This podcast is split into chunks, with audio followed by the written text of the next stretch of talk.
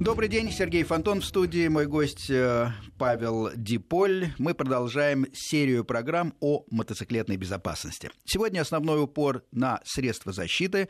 Имеется в виду, естественно, шлем, куртки, разнообразные вставки в куртки, брюки, мотобрюки и мотоботы, естественно. Все это в значительной степени, вся экипировка зависит от типа мотоцикла.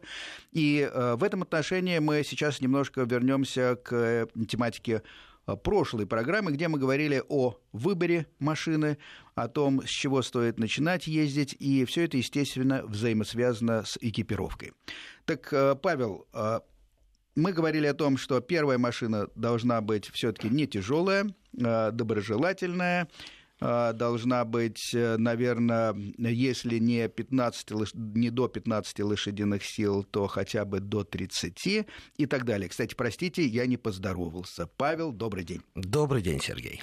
Да, но пока вы здоровались, а я как раз набросал некоторые рекомендации новичкам по выбору первого мотоцикла. Итак. И если вы не возражаете, да, я их зачитаю. Значит, что я тут написал? Первое. Я рекомендую не забывать, что универсальных мотоциклов, которые существуют и пригодны для всего, чего только может пожелать душа, не бывает. То есть, если вы хотите и гонять, и ездить по бездорожью, и путешествовать по хорошему асфальту, то выбрать такой универсальный мотоцикл, который все это будет делать идеально, у вас не получится. Но при этом одновременно не надо забывать, что когда начинающий мотолюбитель только садится на мотоцикл, его представление о том, от чего он будет получать удовольствие, продиктовано некоторыми идеализированными представлениями. Ну, естественно, он приближается к тому, чего не знает. Соответственно, да, выводы будут сделаны позже, после первого сезона езды. Исходя из этого, совершенно верно. Исходя из этого, первое правило, хотя универсальных мотоциклов для всех целей не существует, все-таки я рекомендую начинать, как мы уже говорили, с не очень мощного и универсально дорожного мотоцикла. То есть это мотоцикл, который до определенной степени хорош и на дороге, может выехать и на бездорожье. Конечно, это не кроссовый мотоцикл, там на триал на нем не поедешь, но тем не менее до определенной степени можно выехать и на внедорожные какие-то покрытия. Можно на нем и немножко добавить газу и погонять. И вот такой универсальный мотоцикл позволяет, хотя и не идеально решать все задачи, но зато понять, что же вам больше нравится. На таком мотоцикле, если я правильно понял вашу мысль, еще есть главный признак — это свободная естественная посадка. То есть человек сидит достаточно прямо, подножки находятся практически под центром тяжести, поэтому можно в крайнем случае на них опереться. И до руля не так далеко тянуться, как на спортбайках. Ну, приблизительно. Да, да, совершенно верно. Это свободная посадка. И в то же время на таком мотоцикле вы можете привстать на подножках и ощутить себя до некоторой степени кроссменом, или наоборот наклониться к рулю и ощутить себя гонщиком. То есть все возможности у вас есть, и поездив на таком мотоцикле, вы, конечно же, постепенно поймете, что вам больше нравится, и уже тогда выберете свой второй мотоцикл более осмысленно. Кстати, по моему наблюдению, по литературе, очень многие люди, большинство, продают свой первый мотоцикл после сезона эксплуатации. И это не потому, что они как-то разуверились и повернулись спиной к мотоциклизму, а просто потому, что, как правило, люди более точно понимают, какая именно машина им нужна. И, может быть, лишь 20-30% угадывает сразу, что им нужно. И так останавливаются на несколько сезонов на том мотике, который купили в первый же свой заход. Совершенно верно. Тут две причины. Первая причина — это та, которую вы назвали, да, что люди, отъездив сезон, понимают, что они не так себе представляли удовольствие от езды, и им нужно не совсем это, а то, что они хотят, от их мотоцикла получить нельзя, и нужно переходить на что-то другое. Ну и вторая причина — это то, что очень многие к концу первого сезона начинают понимать или думать, по крайней мере, что им не хватает возможностей, мощности, скорости, динамики. Им хочется быстрее, выше, сильнее. Конечно. Кроме того, все-таки не стоит полагаться на свою мечту, какая она сформировалась, ну, может быть, из кино, еще из чего-то при первом мотоцикле. Допустим, я встречал многих людей, которые сразу хотели большой, достаточно тяжелый, ну, в то же время и мощный чоппер, где много хрома, где все круто выглядит и так далее. Или наоборот, некоторые люди сразу хотят купить спортбайк, пластиковую ракету, как презрительно чоперисты их называют.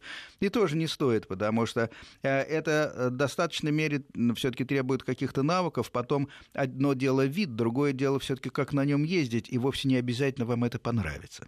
Да, совершенно верно. И тут мы подходим ко второму или уже какой-то у нас третий момент. Да, у нас была мощность, у нас была универсальность. Третий момент – это то, что в первый мотоцикл я бы не рекомендовал вкладывать много денег. Потому что действительно вы назвали 30% только сохраняет свой мотоцикл после первого сезона. По моим ощущениям, возможно, даже меньше.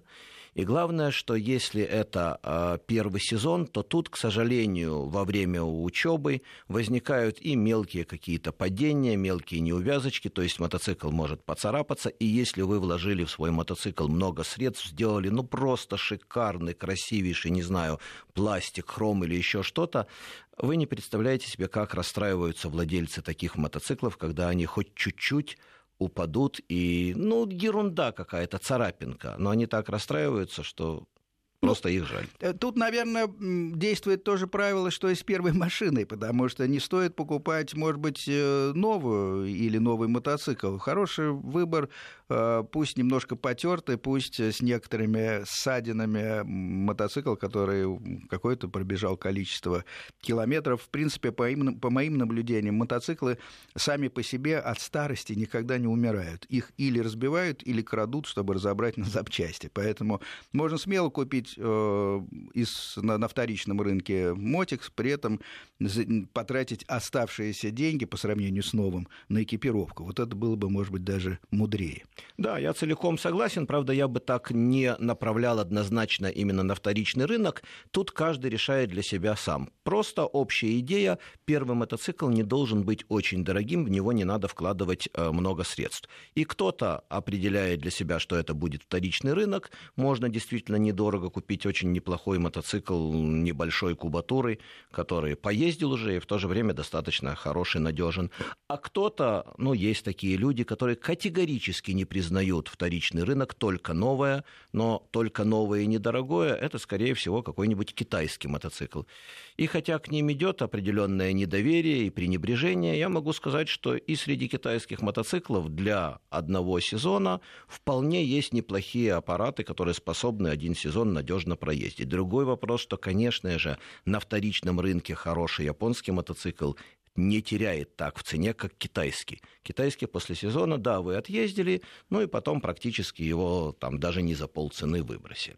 Мы как-то поднимали тему китайской техники в этой студии, и вывод был короткий такой, что надо смотреть тогда на фирмы, которые занимаются постпродажным обслуживанием, то есть гарантию, чтобы фирмы эти не пропадали, чтобы все-таки в течение года, сезона вы могли обратиться по гарантийным случаям. А в остальном, так сказать, ну, китайцы часто требуют каких-то приложений некоторых рук, но, как правило, это бывает к мелочам. В основном, если говорить о двигателе, двигатели сейчас научились китайцы делать вполне нормальные, потому что они являются достойными копиями хорошо зарекомендовавших себя старых двигателей больших марок, породистых лошадок. Да, даже, насколько я знаю, не только просто копиями, но и вообще впрямую официально лицензионными двигателями. Да, такие тоже есть. Ну, я под копию имел в виду и этот то, подход, и другое, да, и то, да. И другое. Хорошо, еще следующий совет. Если все-таки вы, выбирая мотоцикл, однозначно решили для себя, что вас интересует какая-то определенная область в мотоциклизме, ну, например, либо это спортивная езда, либо это внедорожная езда, то есть что-то такое не универсальное, и вы точно решили для себя, что вы не будете покупать универсальный мотоцикл, а будете покупать именно специализированный под свою мечту, под свои представления о мотоциклизме, то тогда не нужно забывать, что использование такой мечты, вот узконаправленной, оно предполагает и определенное место, и определенный стиль. И это означает, что вы свой стиль и свою мечту должны реализовывать ровно в тех условиях, для которых этот мотоцикл предназначен. А когда вы едете на нем, поскольку он у вас один, в каких-то других условиях, вы должны тут же мгновенно психологически переключить на себя и не забывать. Этот мотоцикл не для этих условий. Значит, здесь я езжу в 2 раза осторожнее, аккуратнее и не забываю. Ну, например, вы купили спортивный мотоцикл, который для чего предназначен? Для гонки, да? Я рекомендую, если вы хотите, реально вас интересует вот адреналин, скорость и ощущение вот этого соревновательного духа, ехать на трек. Возможностей таких очень много. И там вы сможете и отработать все навыки, как нужно, и отработать технические приемы, и действительно и понять, и ощутить все, что связано со спортивной ездой. А вот совсем неудачный вариант – это когда человек отказывается ехать на трек, купив спортивный мотоцикл, и начинает гонять между машинами на дороге. Ему кажется, что он весь из себя герой такой, потому что машину, которая едет по правилам или близко к правилам, обогнать несложно. И вот, шныряя между такими машинами, он ощущает себя гонщиком, на самом деле не владея ни техникой, ни приемами спортивной езды, не являясь в этом смысле сколько-нибудь продвинутым мотоциклистом. И в действительности он при этом просто создает опасности и себе, и окружающим. Я очень удивился, когда в разговорах с целым рядом ведущих гонщиков узнал, что они не ездят по городу вообще на мотоцикле. А если ездят, то очень медленно. Совершенно верно. Вот это как раз то, о чем я говорил. Люди прекрасно понимают, для чего этот спортивный снаряд нужен, и используют его по назначению. А когда они выезжают в город, то они переключаются в другой стиль. Либо привозят свой мотоцикл, вообще такое есть, да, они привозят свой мотоцикл на трек на специальной машине. Но если уже они едут по городу, то они переключаются в другой режим. Кстати, в наших курсах, да, есть даже специальная работа психологическая, да, психологический прием. Если вы поездили, покатались по треку, то ни в коем случае сразу нельзя выезжать в город. Очень много ребят, к сожалению, разбивается, именно выехав с трека в город, не переключившись. На адреналине, на динамике выскакиваем и начинаем гонять. Кстати, могу, чтобы было понятно, я сам когда-то много лет назад оказался в такой ситуации и чуть было не попал, как это принято говорить. И после этого я понял, после выезда с трека нужно 20 минут переключиться, а с помощью определенных приемов снизить у себя вот этот вот скоростной адреналин и ехать уже в совершенно другом режиме по городу. Может быть, пообедать. Ну, например, да.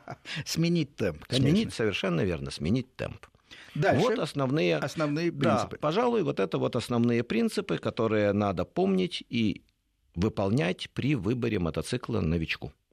Правильно. Переходим теперь к защитной экипировке. Да, и, наверное, тогда последний принцип, который не был назван, раз уж мы переходим к защитной экипировке, ни в коем случае не думать, что первый мотоцикл-то я куплю, все в него вложу, ну, а экипировку когда-нибудь потом, в будущем году.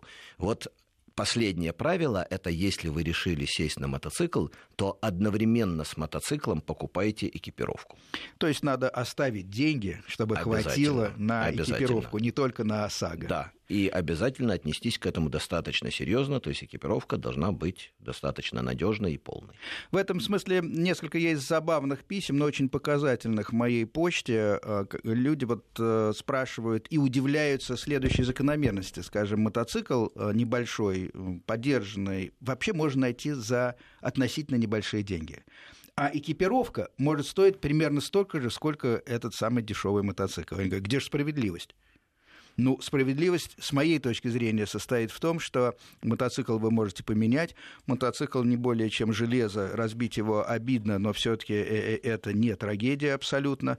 А вот перезагрузить голову, как в компьютерной игре, не получится. Поэтому к себе я рекомендую относиться более бережно, чем, скажем, к мотоциклу.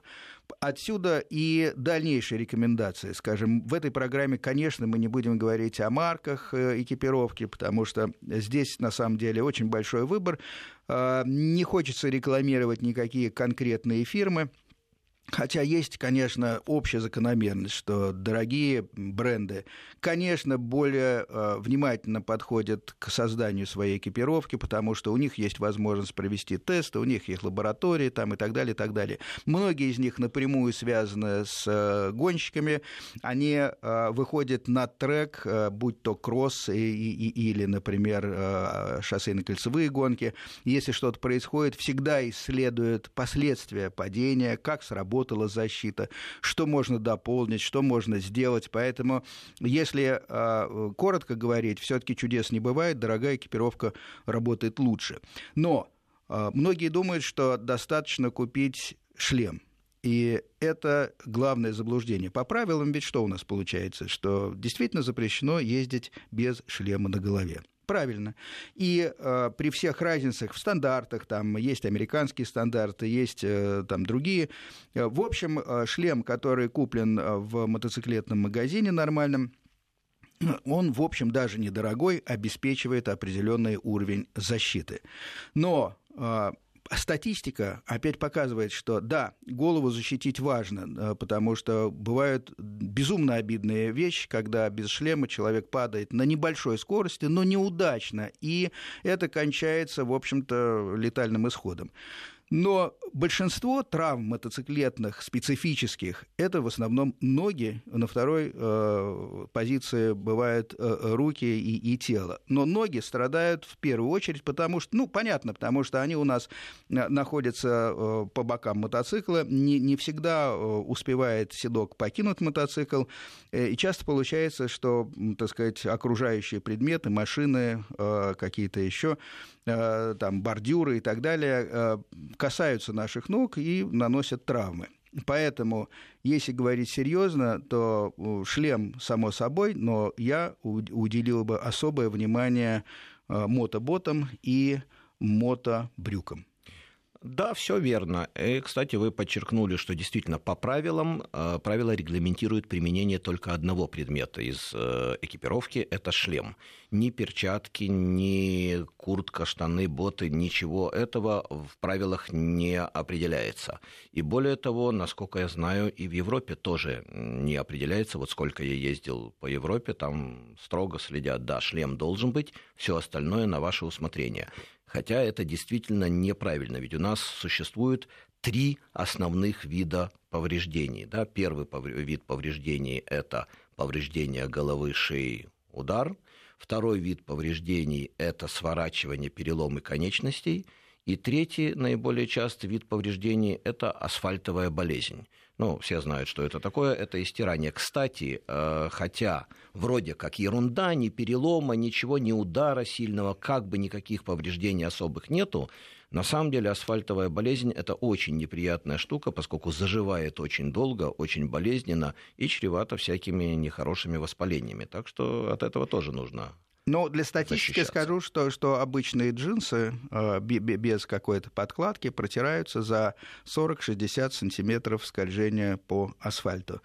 А, так сказать, при падениях благополучных, скажем так, когда упавший человек не встречается с машиной, со столбом, с посторонними предметами, скольжение может продолжаться десятки метров.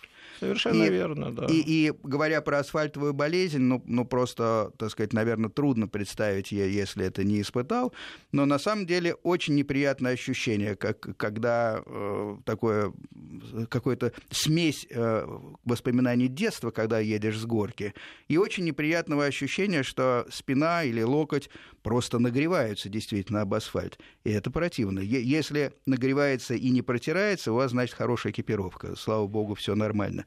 Но вот первые же метры сносят просто и стирают обычную одежду, а дальше начинается, собственно, ваше тело, что действительно плохо заживает и неприятно. Да, совершенно верно. Тут уже не про нагрев идет речь. Нагрев, наверное, можно перетерпеть.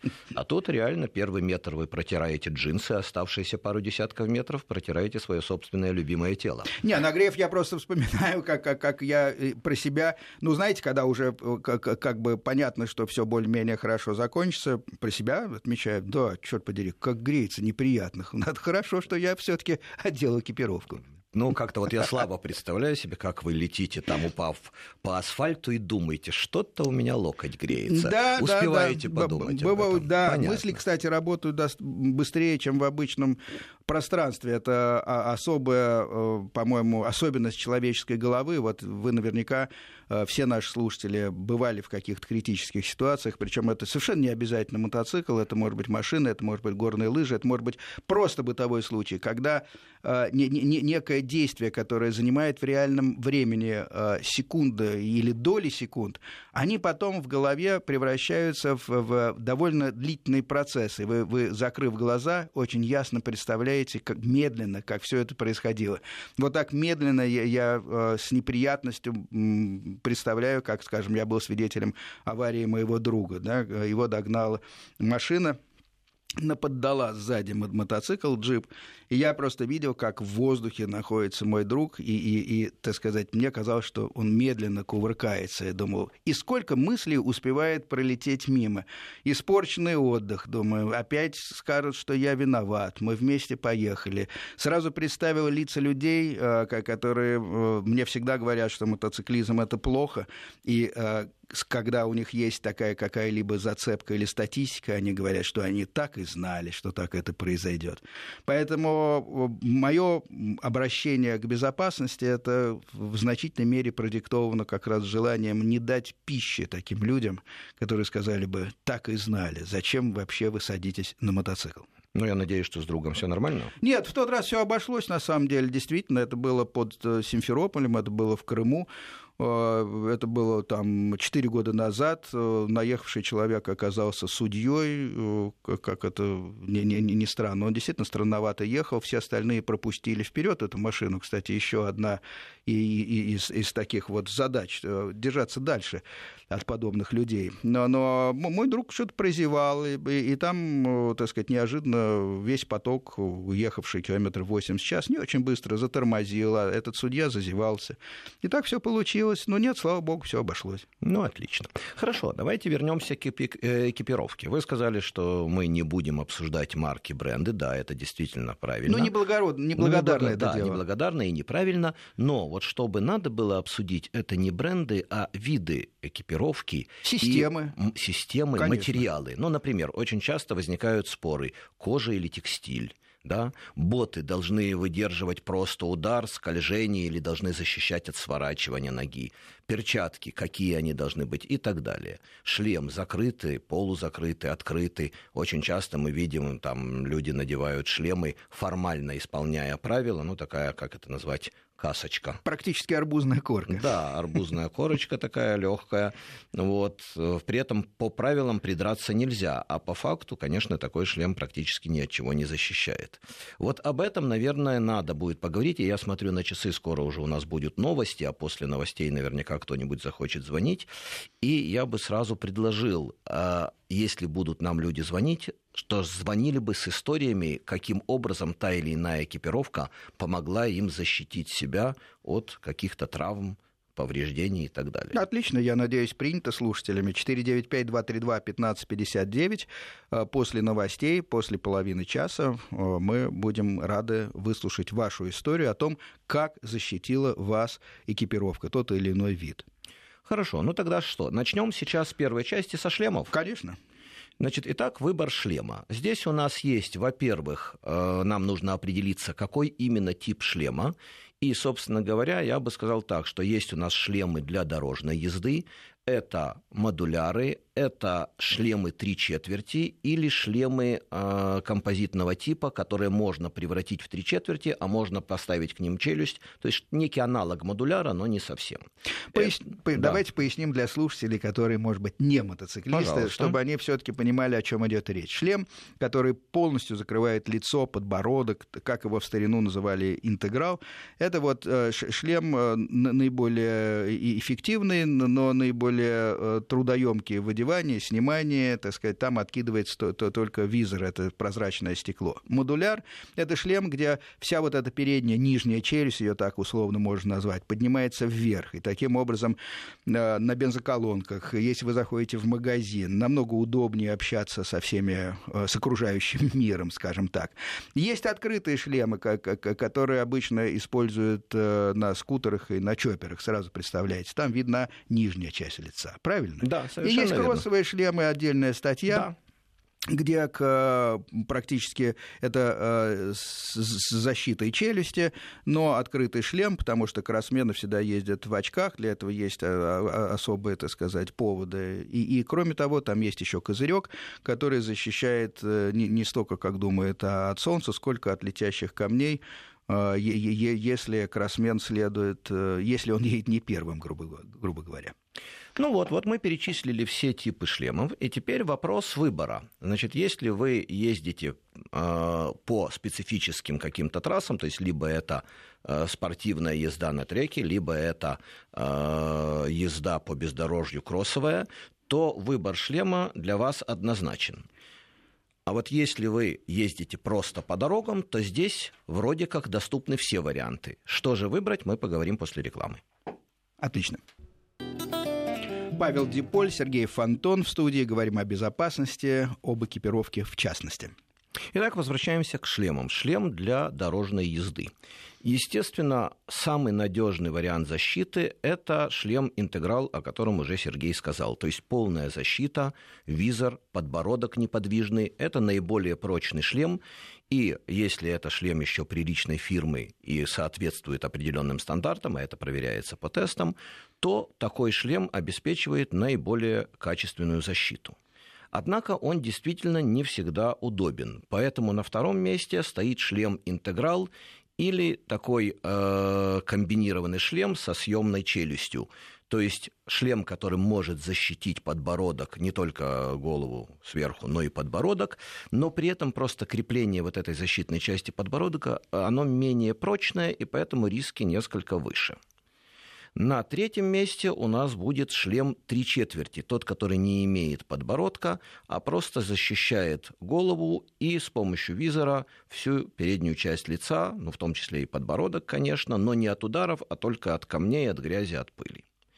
Ну и, наконец, на последнем месте это касочка такая, которая ничего не защищает, но прикрывает голову сверху. Она защищает от штрафа? Да, в основном. Она защищает от штрафа.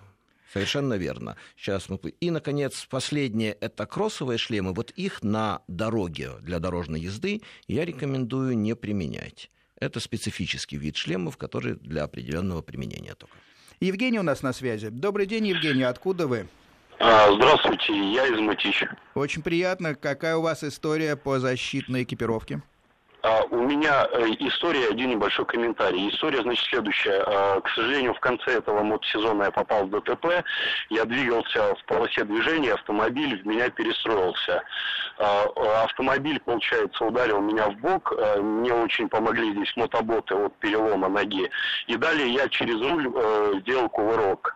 Mm-hmm. Упал на спину, ударился головой и в том числе со всего маха ногой. То есть мне очень помог шлем, у меня интеграл фирмы Шарк. И мотоботы тоже очень сильно помогли при падении. Правильно, а комментарий какой? Комментарий еще вот какой. Помимо использования экипировки качественно, нужно еще уметь ее правильно одевать. Вот у меня товарищ есть, который одел мотоколени на липучках поверх джинс. В момент падения удар колени отработали, но далее они перекрутились на бок ноги, и он через джинсы чашечку колену прям до кости. Все понятно. Спасибо большое, Евгений. Принято и поддержано, я бы так сказал, потому что то, что вы описали, когда перестроилась машина и сработал бот, слава богу, все хорошо, яркая иллюстрация работы бота, и, собственно, в той ситуации, на которую он, видимо, и рассчитан. Но второе ваше замечание насчет того, как экипировка сидит, особый вопрос, причем это касается и шлемов, которые не должны болтаться, и все говорят, что даже продавцы в магазинах, что он должен сидеть плотно. Единственное, он может даже немножко давить, но не в висках, потому что это действительно вызывает головную боль. А так, поскольку подкладочный материал Это пенопласт или пенопластоподобная штука, поэтому он немножко уминается и потом становится удобнее. Что касается остальной экипировки, безусловно, она должна сидеть плотно, то есть защита работает только тогда, когда она не съезжает в сторону при первом соприкосновении с препятствием. Это действительно золотое правило. Владимир на связи. Алло, да, добрый день. Здравствуйте, Владимир, да? Откуда вы? Я, Владимир, в Подмосковье нахожусь, Ногинская электросталь. Так. 10 лет назад была ситуация, я поехал на открытие мотосезона, это было в Пушкино. Я был в полной экипировке, то есть мотоботы, брюки, куртка, шлем у меня был тогда Shoei, Соми. Ну, неважно, был один из лидеров, шлем, да. Вот, в результате я попал в ДТП, которое закончилось на больничной койке и 3-недельной комой. После этого меня так назвали Кома, Вова Кома.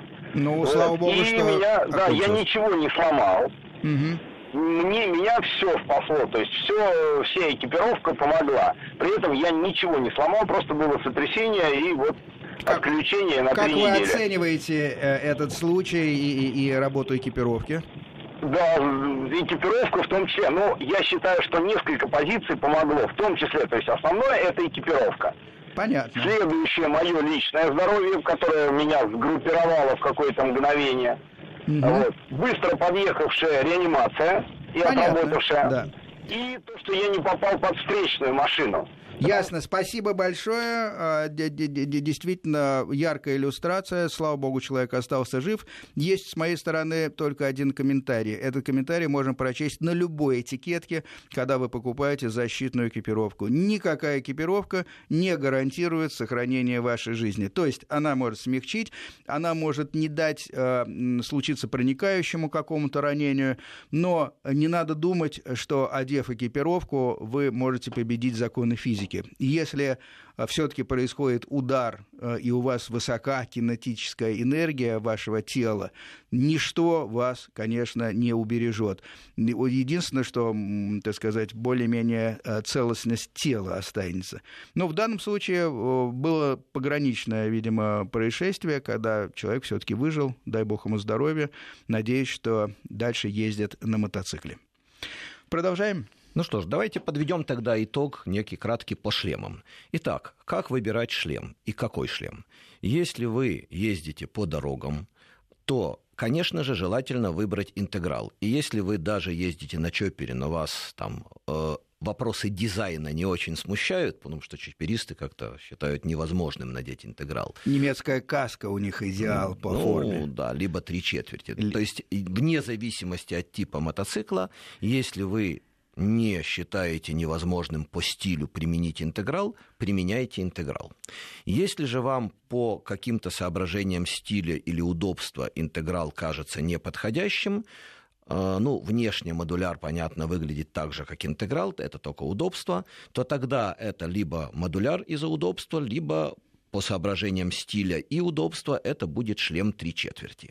Вот такая вот логика выбора. Это первое. Второе, то, о чем уже говорил Сергей. Я очень часто наблюдал, как люди примеряют шлем, причем не только новички, что самое страшное, а даже вроде как опытные люди примеряют шлем и говорят, чего-то он мне не нравится, давит, тесно сидит и так далее, и надевают на себя шлемы там, на размер на 1,5 больше, чем нужно. Поматывают головой, шлем крутится просто как, не знаю. Значит, не забывайте о том, что шлем действительно должен сидеть плотно. Он должен, по сути, быть продолжением вашей головы. Это раз. И, во-вторых, не забывайте о том, что внутренняя вот эта вот начинка пенопластовая и тканевая, она очень быстро проминается по вашей голове, проседает. В результате, с одной стороны, то неудобство, которое изначально вам в момент примерки казалось очень мешающим, оно быстро уйдет, а с другой стороны, спустя достаточно непродолжительное время относительно плотный шлем станет совершенно свободным. Поэтому, когда я, например, для себя выбираю шлем, я выбираю такой, чтобы он сидел очень плотно, прямо как вот туго, как влитой. Тогда, спустя какое-то время, он становится средненормальным, но не доходит до состояния болтающегося. Следующая рекомендация, которую я бы сказал, высокая цена – это не гарантия высокого качества. На самом деле, я бы сказал, что наиболее качественные шлемы – это средняя ценовая категория. То есть это те шлемы, которые, с одной стороны, уже достаточно неплохо защищают, с другой стороны, это может быть не самый топовый бренд или не самые топовые какие-то фишки в этом шлеме. Потому что реально, если вы посмотрите, очень часто высокая цена шлема связана не с его защитными свойствами, а с его способностью обеспечить вам комфорт. Дополнительный обдув, дополнительные возможности, какие-то шторки и так далее. Теперь насчет вот этих дополнительных возможностей. Я рекомендую иметь две дополнительных возможности в любом шлеме, который вы выбираете. Первое – это солнцезащитный фильтр, козыречек такой, который выдвигается. И второе – это средство от запотевания. То есть это либо пинлок, либо специальное нанесенное на визор покрытие. Потому что когда вы путешествуете, ездите, очень часто бывает так, что стекло начинает запотевать, видимость снижается, а потеря видимости – это снижение вашей безопасности. Вот, наверное, основные рекомендации по выбору шлема. Сергей, есть у вас что добавить? Есть кое-какие добавления. Совершенно согласен с ценовым диапазоном и качеством, но это касается всех товаров. Самые дорогие товары – это там начинает расти цена, так сказать, нелинейно относительно качества. Просто берут деньги за модель, которая этого года, берут деньги за комфорт, вот это уже важнее, потому что при одинаковой безопасности очень важно, чтобы у вас была правильная вентиляция, во-первых. Во-вторых, шлемы бывают шумные и не очень шумные, это когда при возрастании скорости начинает завывать ветер, гудит, шумит, так сказать, иногда неудачно приходится в воздушный поток, который от мотоцикла отражается, и шлем начинает вибрировать, то есть, но это можно все посмотреть только на ходу. Что бы я советовал еще, это всегда, покупая новый шлем, покупать запасные стекла, то есть визоры, потому что они все-таки из пластика, они царапаются. Безусловно, даже если вы не протираете сухими тряпками и не роняете в песок. Просто потому, что у нас в воздухе много достаточно песка, то есть они снашиваются. Поэтому, если у вас есть замечательный шлем, который отслужил один сезон, но нет запасных стекол, их уже не продают, этот шлем можно выбросить. Поэтому сразу покупайте с этими визорами. По сути, есть еще срок действия шлема, срок его годности. Вот тут специалисты расходятся. Но представители фирм настаивают на том, что это должны быть 3 года. Я думаю, что это слишком короткий срок. Ультрафиолет действует туда-сюда, пластиковый весь пластик стареет. Но все-таки раз в 5 лет шлем, наверное, менять стоит превентивно. И его всегда стоит менять, если вы уронили даже его, и он получил какое-то местное повреждение. Его целостность несколько нарушена. Скорлупа эта внешне уже не будет правильно работать при падении, при ударах. Вот тут очень тонкий момент, потому что шлемы испытывают на падение с определенной высоты, и если вы уронили просто шлем из руки, когда садились на мотоцикл, то это не так критично. Нет, как правило, там повреждения не такие сильные. Mm-hmm. Вот если он сильно упал, надо менять. Понятно. Что ж, мы делаем паузу на новости, и затем снова ждем рекомендаций, рассказов от наших слушателей по телефону 495-232-1559. Павел Диполь, Сергей Фонтон в студии. Говорим о безопасности, об экипировке, в частности, о шлемах. Андрей на связи. Андрей, добрый день. Здравствуйте. Откуда вы? Я из Москвы. Очень приятно. Какая ваша история и в целом соображение? Нет, у меня скорее даже есть, потому что я человек совершенно начинающий только, но у меня довольно большой опыт колесового автомобильного автоспорта. И мой инструктор, когда я начинал только ездить еще на площадке, и приехал с своим шлемом, мне сказал, что, друг, гоночные автошлемы, они для мотоцикла не очень подходят. Я как-то задумался, почему. Ведь есть homologated FIA, у меня homologированный шлем, приезжаю в официальных соревнованиях. И потом на одном из своих шлемов, причем на картинговом шлеме, даже не на кольцевом, где есть система Ханс удерживающая, понятно, может быть, нюансы, а на картинговом шлеме обнаружил маркировку даже, что действительно не предназначено для мотоцикла. Собственно, вопрос, почему нельзя использовать автоспортивный шлем как средство защиты для мотоцикла. Да, спасибо. Интересный вопрос. Если честно, я не знаком с автоспортом. Ну, любопытно. Думаю, к следующей нашей программе изучу этот вопрос, хотя это скорее частный случай, да? Ну да, хотя вот я тоже поставлен в тупик. Я действительно не знаю, не знаком со шлемами для автоспорта и, соответственно, для картинга. И сказать, чем они отличаются и почему не подходят, не могу. У меня ощущение, что они ближе к кроссовым, нет? Не знаю. Наша сила в том, что мы признаем то, чего не знаем на самом деле. Поэтому, ну что делать? Василий на связи. Василий, добрый день. Откуда добрый вы? День. Да. Из Москвы, Да, очень приятно. Взаимно, да. У меня есть один комментарий. Лет, наверное, 10 назад, когда я только ездил, начинал ездить на мотоцикле, на простенькой Сибихе, Сиби-400 на Хонде, у меня случилось ДТП, передо мной развернулась газель, я не успел остановиться совсем, на скорости примерно около 60, наверное, километров в час, я ударился головой и в задний борт, и в шлеме, в общем, в районе подбородка сквозная дырка, и с тех пор для меня не существует просто шлемов не интегральных. А вы продолжаете ездить? Да, разумеется, конечно. Но без шлема теперь? Нет, я еду только в интеграле. Все понял. Понятно, да. Да, и когда я встречаю людей на разных мотоциклах, даже на спортбайках я встречал людей в касках, меня, конечно, слегка даже забавляет. Люди совершенно не думают. Нет, совершенно с вами согласен. Спасибо. Вы подтверждаете своим опытом статистику и известные рекомендации. Советую другим слушателям не испытывать на себе. Надевайте все-таки интеграл. Если вы хотите себя лучше защитить, в крайнем случае модуляр. Открытые шлемы, наверное, все-таки допустимы, скажем, на скутере. Но здесь у меня все равно есть большой скепсис, потому что любой скутер едет 60-70 км в час, несмотря на все эти разговоры о том, что это 49 кубических сантиметров.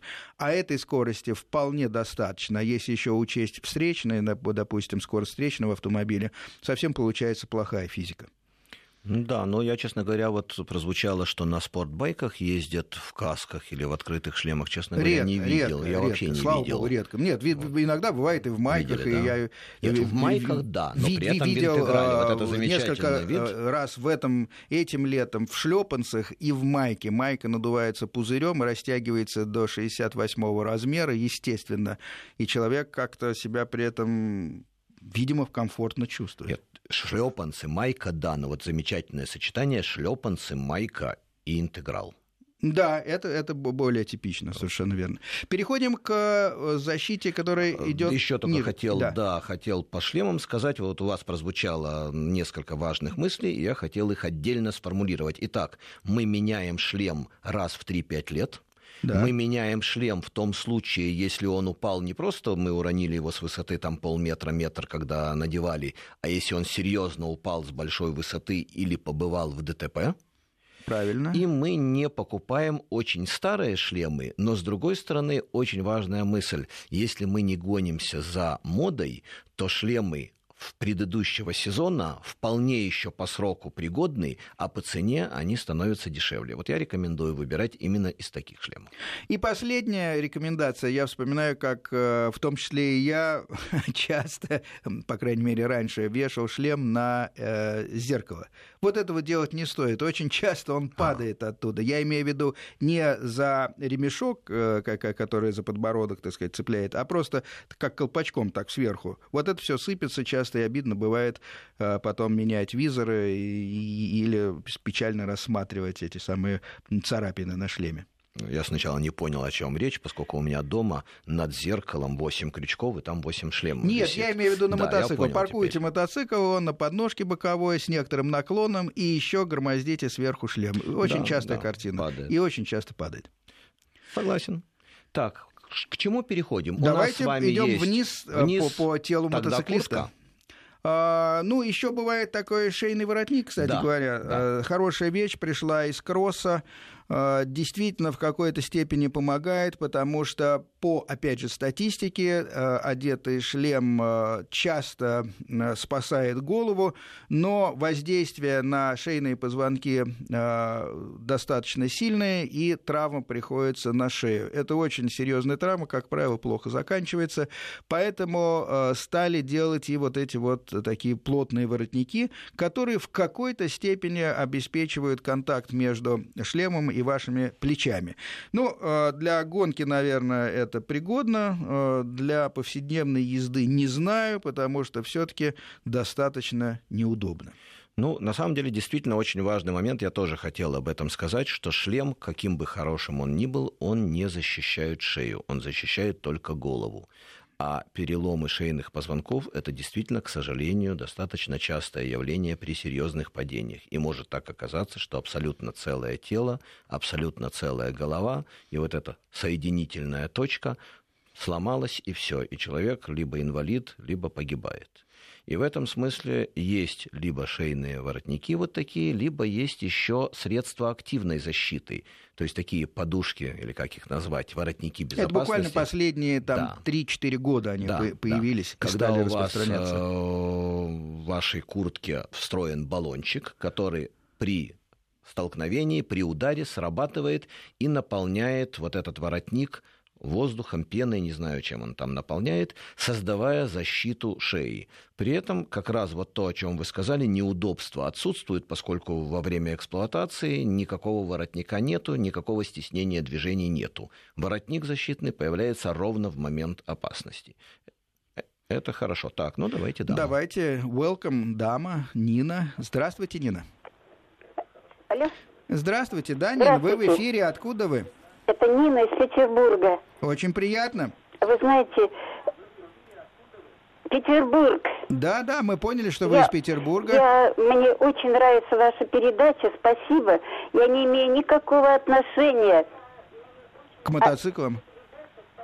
Надо выключить вы знаете, радио, вы выключите радио, мне кажется, оно смущает вас. Никакого отношения не имеет, это самое. И просто я хочу такой случай рассказать маленький.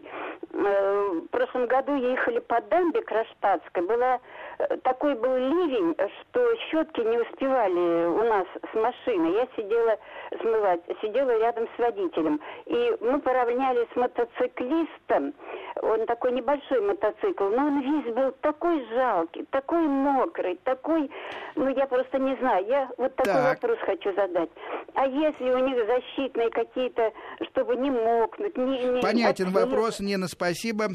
Позиция первая. Никогда не жалейте мотоциклистов. Это люди, которые сознательно выбрали этот вид жизни и транспорт. Поэтому они знают, что бывает дождь. В принципе, мотоциклист любой должен уметь ездить в дождь. И вот этот взгляд из машины достаточно обманчив, потому что если на мотоциклисте достаточно хороший дождевик и нормальный шлем, то, в общем, неприятен первые капли противные. Потом перестраивается голова на другую стилистику езды. Ну и что, и едешь себе. Надо уметь ездить и ночью, и в дождь, и, в общем-то, когда угодно. Что тут сделаешь, Павел? Ну, фраза, конечно, «никогда не жалейте мотоциклистов», меня так порадовала. Ну, понятно, смысл понятен. Да, дождевая экипировка – это отдельный вид экипировки. Сегодня, конечно, мы не успеваем, но мы обязательно об этом поговорим, потому что на эту тему тоже очень много вопросов, и часто на форумах возникают споры, какую защитную экипировку от дождя покупать, какой фирмы, какого типа, из какой ткани там, и так далее. Там очень много действительно тоже нюансов. Но эта экипировка, надо понимать, она не защищает ни от падений, ни от ударов, ничего. Это не защитная, ее даже нельзя назвать вот в прямом смысле защитная экипировка. Комфортная, скорее. Это дождевая экипировка, да, для защиты вашей основной экипировки от промокания. Ну и от простуды и лично вашего тела. И вас тоже, совершенно верно. Но мы сегодня говорим пока что именно о той экипировке, которая защищает ваше тело и ваше здоровье от физических повреждений, а не от болезней и от простуды. Поэтому, раз мы закончили с воротниками, есть у нас время сегодня перейти к курткам, или мы уже не успеваем? Нет, у нас заканчивается время, у нас осталось буквально 20 секунд, поэтому, наверное, мы вернемся к остальной экипировке в следующих программах. Не обещаю, что это будет в ближайшей, потому что там у нас немножко автомобильная тема, начинаются Дакары всякие и африканское ралли, поэтому на сегодня мы закончим, а продолжим уже, наверное, в новом году. Договорились. До свидания. До свидания.